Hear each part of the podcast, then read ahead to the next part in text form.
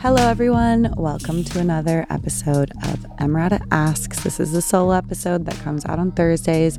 Hopefully, you listen to Maddie Ziegler on Tuesday. That's a really great conversation. I think she's adorable and so grounded and amazing. And we cover a bunch of things that, um, especially if you're somebody who's in your early 20s, I really recommend listening to that episode. It's the last Thursday of the month, and you know what that means. Hopefully, maybe don't. It's Ask Me Anything. So, no question is too big or too small. No topic is too random. This is your chance. Ask me anything. If you want to submit questions for a future episode, because now we're doing this once a month, um, there are a bunch of ways you can do it.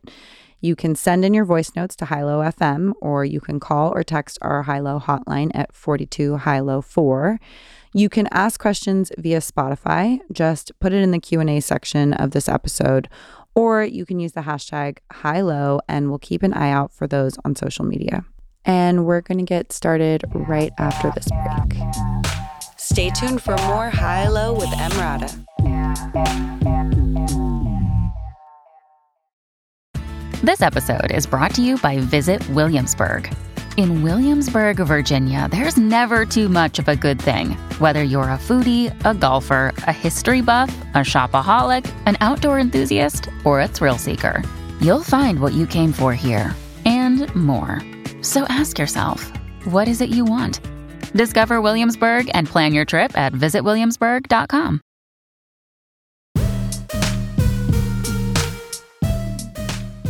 Welcome back to High Low with Emrata. So we're going to start with the one that we got via Twitter, since we've been doing a lot of whatever. I want to show that we we are taking them from all kinds of places. Um, this is from Jean Paul on Twitter. He said, "Can I ask how why you came up with the name Hilo?"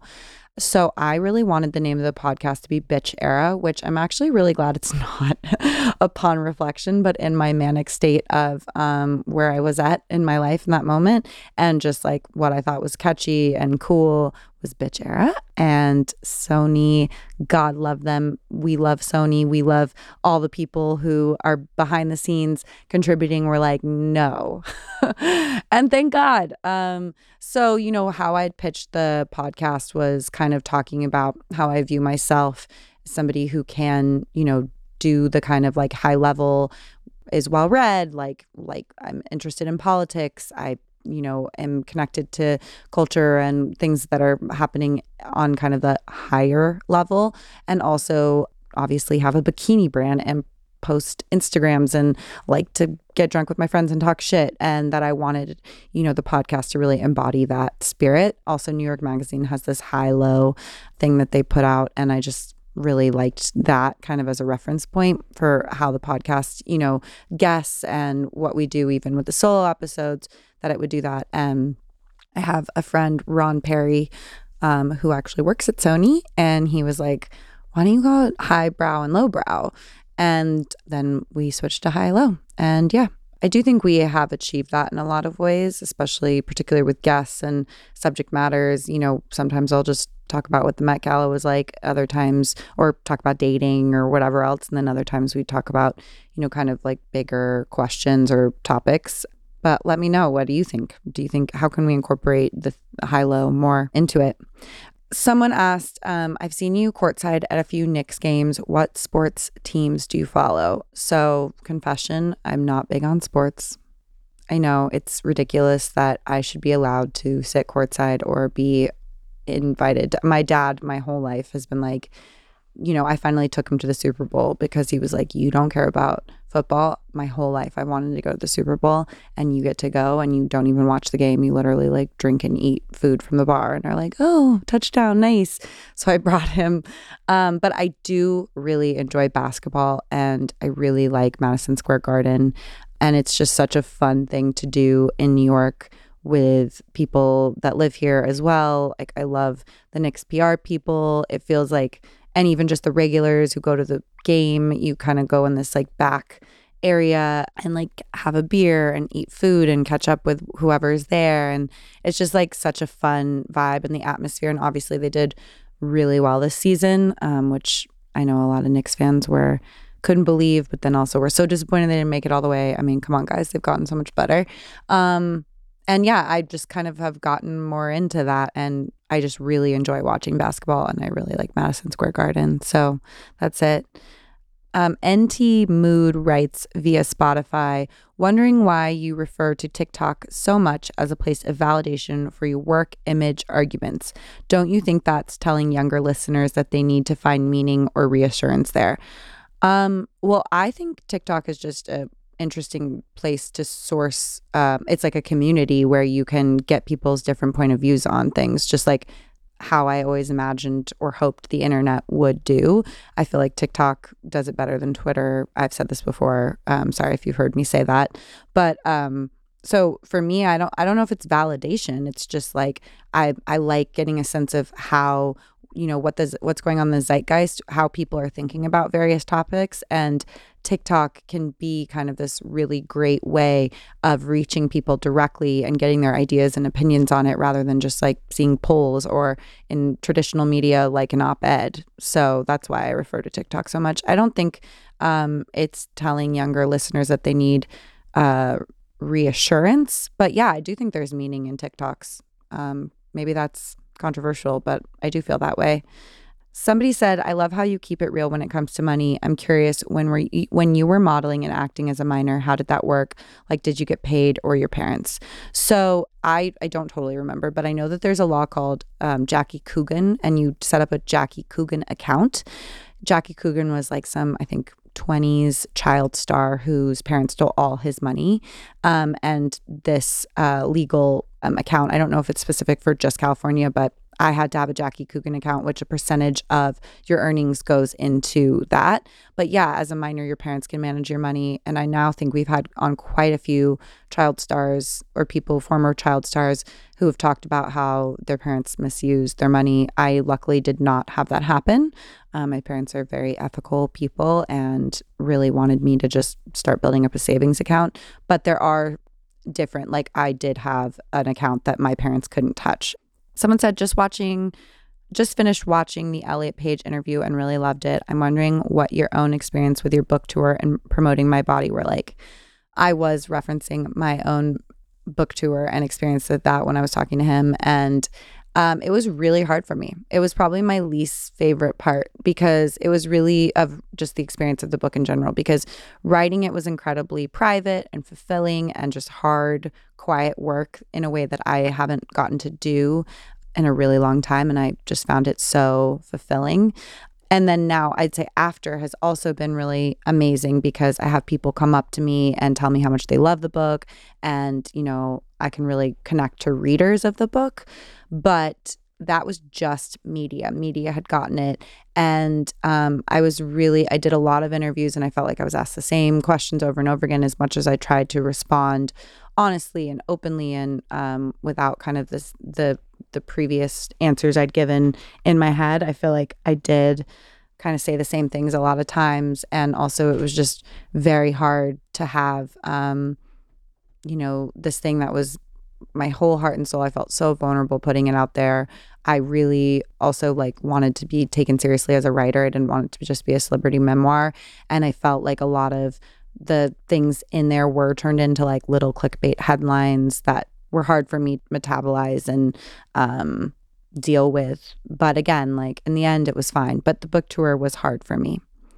Somebody said, you mentioned the Bhad Bhabie episode that you subscribe to her, her OnlyFans. Which other OnlyFans do you subscribe to? I subscribe to Mia Khalifa, the huge Mia Khalifa fan, and Bella Thorne, also another high low guest, and Bhad Bhabie. So they're my three. That's it. Um, I just like seeing kind of what they're doing and what they're putting out there, and also, you know, charge me. I'm down. I know you've said you hate to cook, but what are your specialties in the kitchen? So I don't actually hate to cook. I actually enjoy cooking. I don't I don't have like the love and the feeling that a lot of people have when they that people who really love to cook where they're like it's the most relaxing thing. I just enjoy it so much. Blah blah blah blah. I don't I don't have that. Um so I kind of cooking for me is like a necessary thing. I make breakfast for Sly every morning.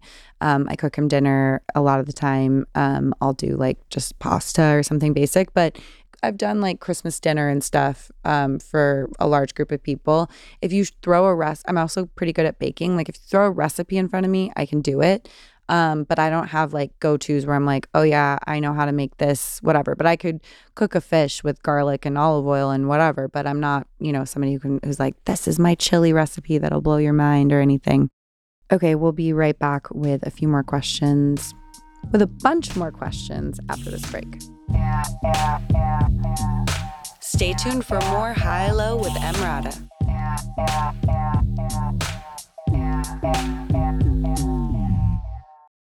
Another day is here, and you're ready for it. What to wear? Check. Breakfast, lunch, and dinner? Check. Planning for what's next and how to save for it? That's where Bank of America can help. For your financial to-dos, Bank of America has experts ready to help get you closer to your goals. Get started at one of our local financial centers or 24-7 in our mobile banking app. Find a location near you at bankofamerica.com slash talk to us. What would you like the power to do? Mobile banking requires downloading the app and is only available for select devices. Message and data rates may apply. Bank of America and a member FDIC. When you need mealtime inspiration, it's worth shopping Kroger, where you'll find over 30,000 mouthwatering choices that excite your inner foodie. And no matter what tasty choice you make, you'll enjoy our everyday low prices, plus extra ways to save, like digital coupons worth over $600 each week. You can also save up to $1 off per gallon at the pump with fuel points. More savings and more inspiring flavors make shopping Kroger worth it every time. Kroger, fresh for everyone. Fuel restrictions apply.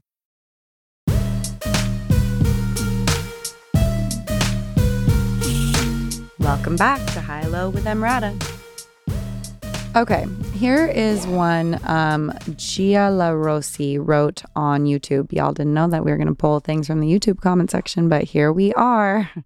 Um, this is on the Julia Fox episode on YouTube, which I do feel this is a common thing that was talked about. And it was interesting for me because I don't always have vocal fry, but definitely I had it in that episode, which is interesting just as far as um, linguistically and like conversationally the fact that I do kind of copy the the intonation and patterns of speech that my guests have. I've tried to get better at that, but I think it's just a way of that I kind of relate to people and try to make them feel comfortable. I also have vocal fry separately from Julia, but but so many people freaked out about the vocal fry.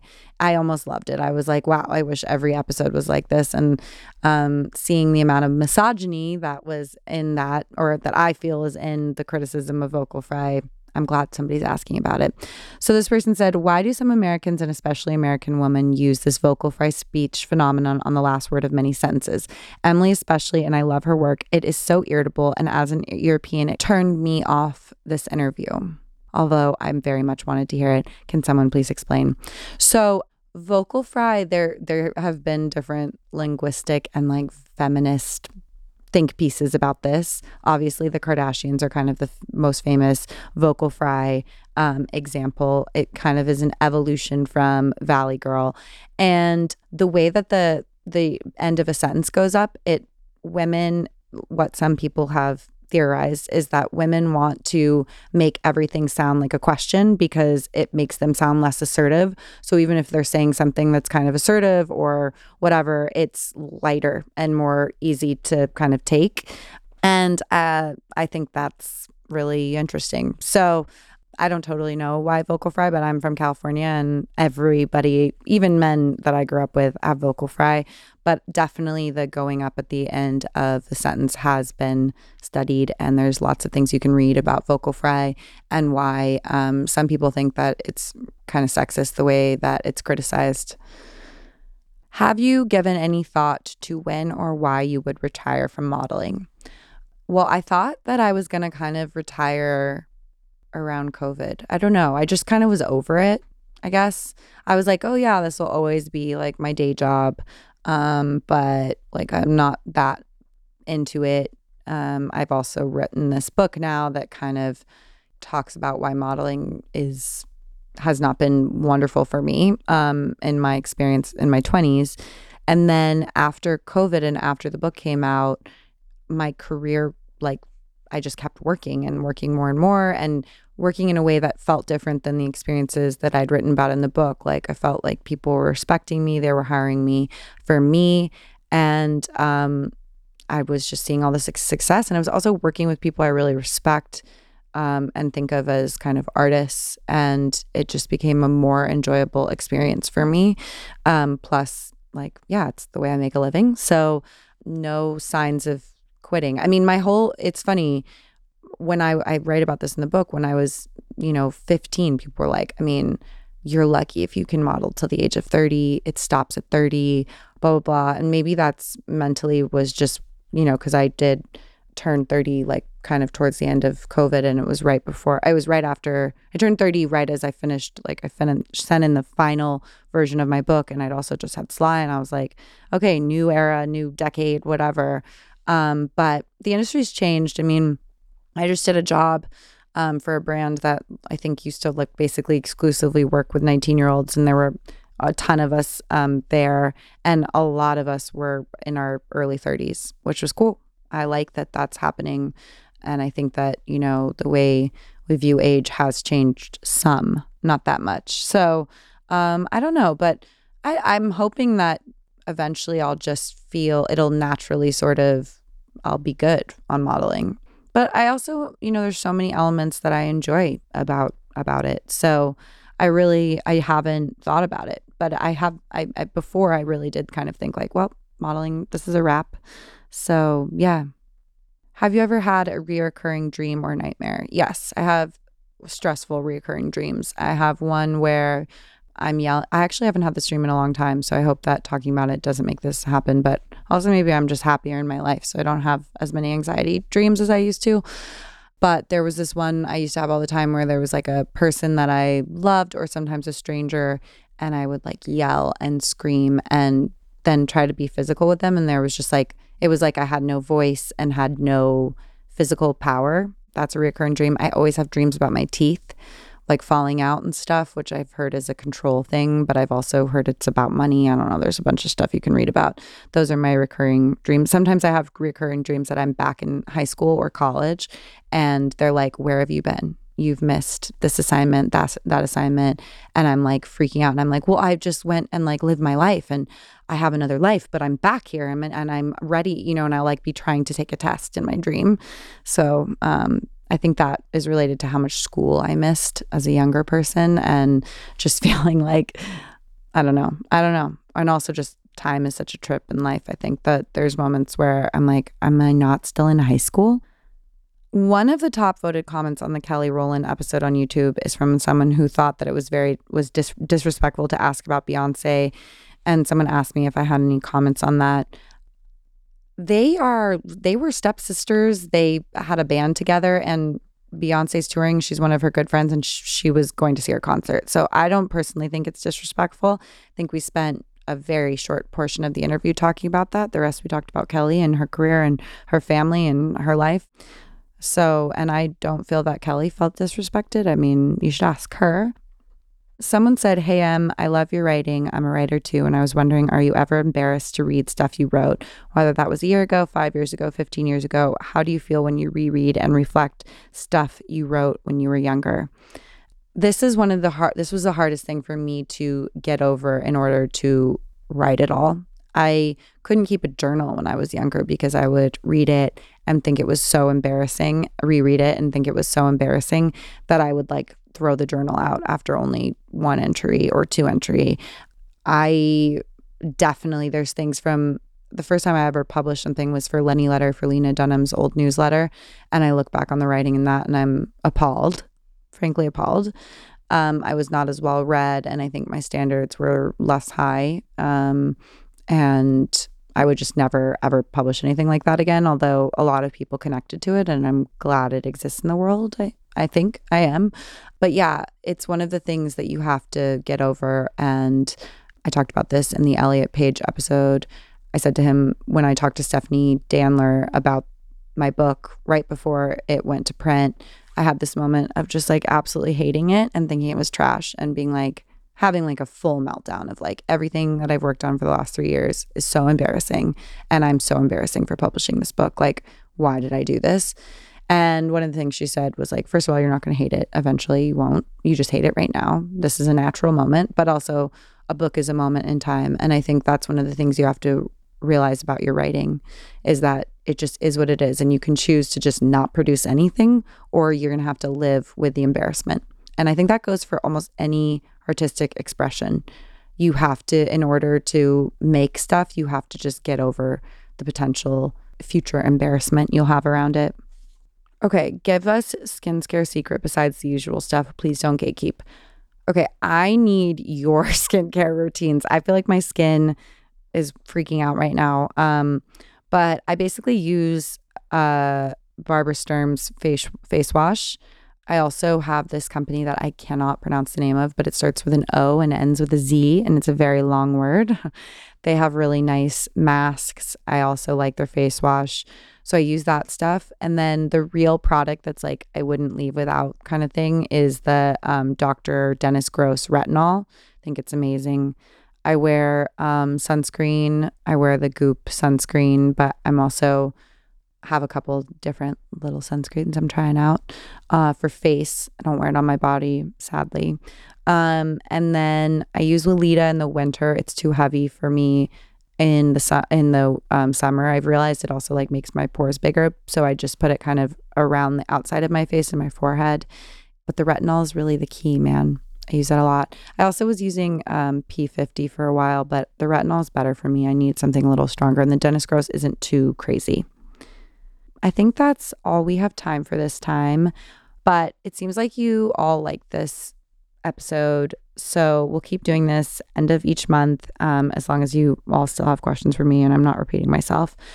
But in the meantime, we'll be doing our usual um, episodes on various topics and um, about stuff that's been in the news and all that. So we're going to do one on the troubled teen industry. We have one on the drag and beauty industry, something on social media, and mental health. So if you have any thoughts on those topics, as I said at the top of the episode, you know where to find me. Check it out. Um, and we are back with some amazing, with an amazing guest next week. And um, I'm excited for you to hear that episode. I hope you all have a wonderful weekend. Happy 4th of July. See you next week.